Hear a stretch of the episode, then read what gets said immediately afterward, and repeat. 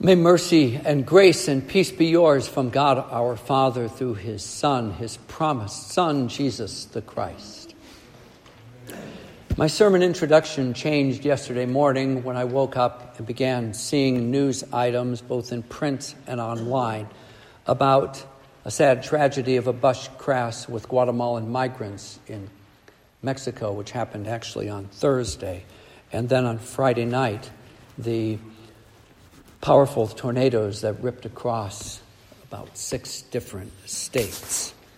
These pre Christmas days, which can be a wearying time and an alone time for many, have become a sad time for all of us. But here we are on the third Sunday of the Advent journey. The pink candle is lit, the pink and rose streamers are there, the pink pennant banners proclaim, Rejoice. And we started worship by singing Hark the Glad Sound. We sang, Rejoice, rejoice, Emmanuel shall come to thee, O Israel. And we just sang, Rejoice, rejoice, believers.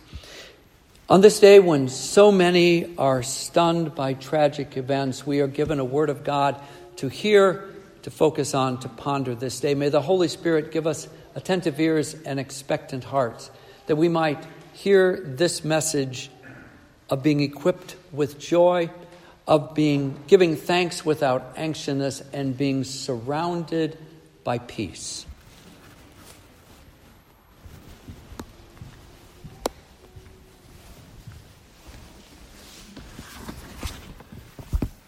People God dearly loves.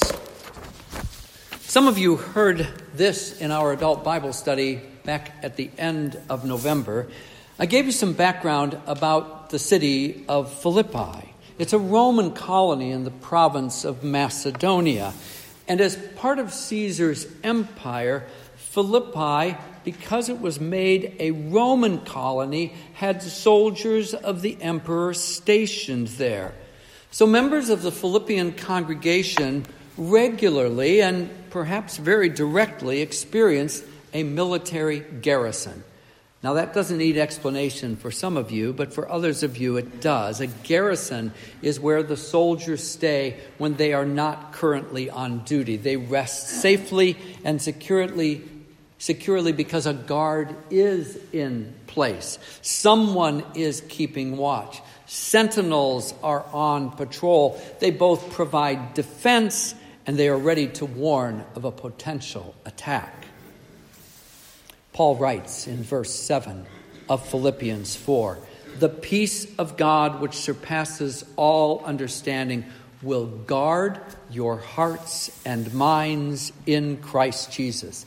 This peace, God's peace, not the Pax Romana, is a phroureo. It is the posting of a guard standing sentinel, giving safety and confidence to those within the garrison. And this peace passeth all understanding. Some of us remember hearing it in the King James Version. It's peace that is beyond our understanding, it's more than we can grasp. It is the peace of, of Jesus Christ. It is peace in and because of the one who is the Prince of Peace, who spoke peace, Paul also writes, but to the Ephesians, to those who are far off, and also to those who are near, God's covenant people, who have seen the actions and heard the promises of God. So I know that I started at the end of today's reading from Philippians 4. But now that we understand that God has us surrounded, let me back up a verse.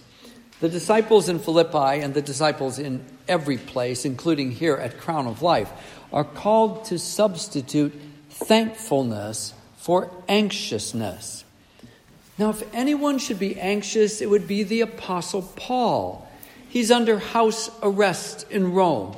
His finances are uncertain. He's far from the people he served as their pastor. And one of his companions, his caregivers, has been near death. But remember, what Paul writes just a bit later in this chapter. I have learned in whatever situation I am to be content. I have learned the secret, secret of facing plenty and hunger, abundance and need. It's not just Paul, it's the saints of Philippi, and it's the saints in San Antonio. The word for anxiety that Paul uses has to do with being divided or fracturing into pieces.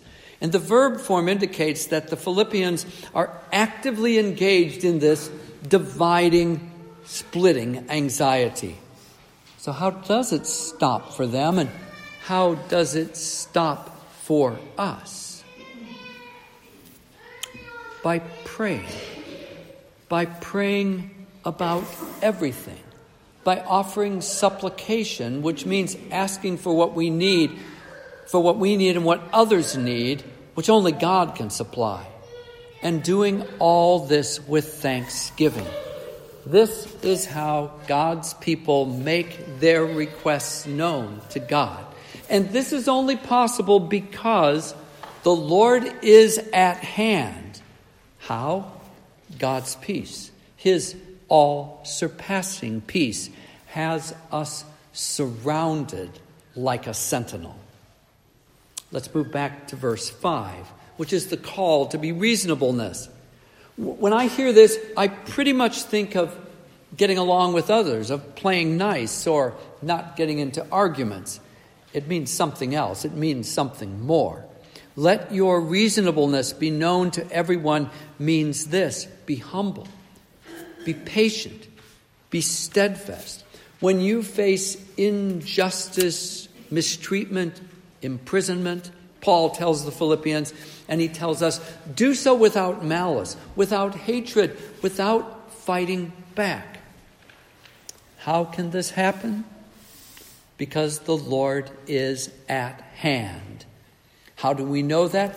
God's peace, His all surpassing peace, has us surrounded like a sentinel. So we're at the beginning. Philippians 4, verse 4. Rejoice in the Lord always. Again, I will say, rejoice. So much of what happens in the days before Christmas is either deceptive or a downright lie. We're supposed to spend and decorate and bake and wrap and deliver and smile and sing about Rudolph and Frosty. And these things are supposed to make us happy. Am I the only one who is tempted to get Grinch like in this most wonderful time of the year? What Paul writes is simple. I need to hear it today and every day of Advent. Rejoice in the Lord. Again, he says, and I will say it too rejoice in the Lord. This is different far different from the fleeting happiness which comes from the cookies, which I like, from the eggnog, which I also like, and the presents, which I really like. Why can we rejoice in the Lord? I don't think my answer is going to surprise you because the Lord is at hand. How? God's peace, His all surpassing peace, has us surrounded like a sentinel. I don't know what you felt when you learned yesterday or even before about the destruction and death from the powerful tornadoes from that sad tragedy in southern Mexico. Whatever it was, whatever those feelings are, they're not any different than mine. These events don't compel us to rejoice. They don't help us be steadfast. Remember, that's what reasonable means. They don't prompt us to give unanxious th- thanks, and they don't bring peace in our hearts or peace on earth. Rather, they make us long for something new, something better, something of value, something which lasts. They make us long for Christ to appear. They make us long for God to rend the heavens and bring His Son among us. They make us long for Christ to be near and here. We're like the disciples sent by John to question Jesus Are you the one who is to come, or shall we look for another? And our Lord responds with a list of messianic proofs yes, He is the one. Here is the Advent good news. The good news on this Sunday, our penitential journey is interrupted by joy. Jesus is the one. He is the one we are looking for. He is the one we are longing for because He is our peace. And because of His birth, because of His perfect life, because of His proclamation, because of His death, because of His third day resurrection, the spiritually blind see the cross and see their forgiveness. The spiritually lame stand and walk in spirit breathed faith. The spiritual lepers are healed of their sin and are no longer unclean. The spiritually dead are given new life in the waters of holy baptism. The spiritually poor, the beggars, the beggars named Michelle and Allison and Ken these beggars, all of us, have the good news preached to them, and we are rich beyond measure. So we rejoice in the Lord. We rejoice always. We are able to live with patient endurance no matter what we face. We are unanxious, unworried prayers about everything. All of this is true because the Lord is at hand and God's peace, his surpassing all understanding peace, has his redeemed and rescued people surrounded like a sentinel. In the name of the Father, and of the Son, and of the Holy Spirit.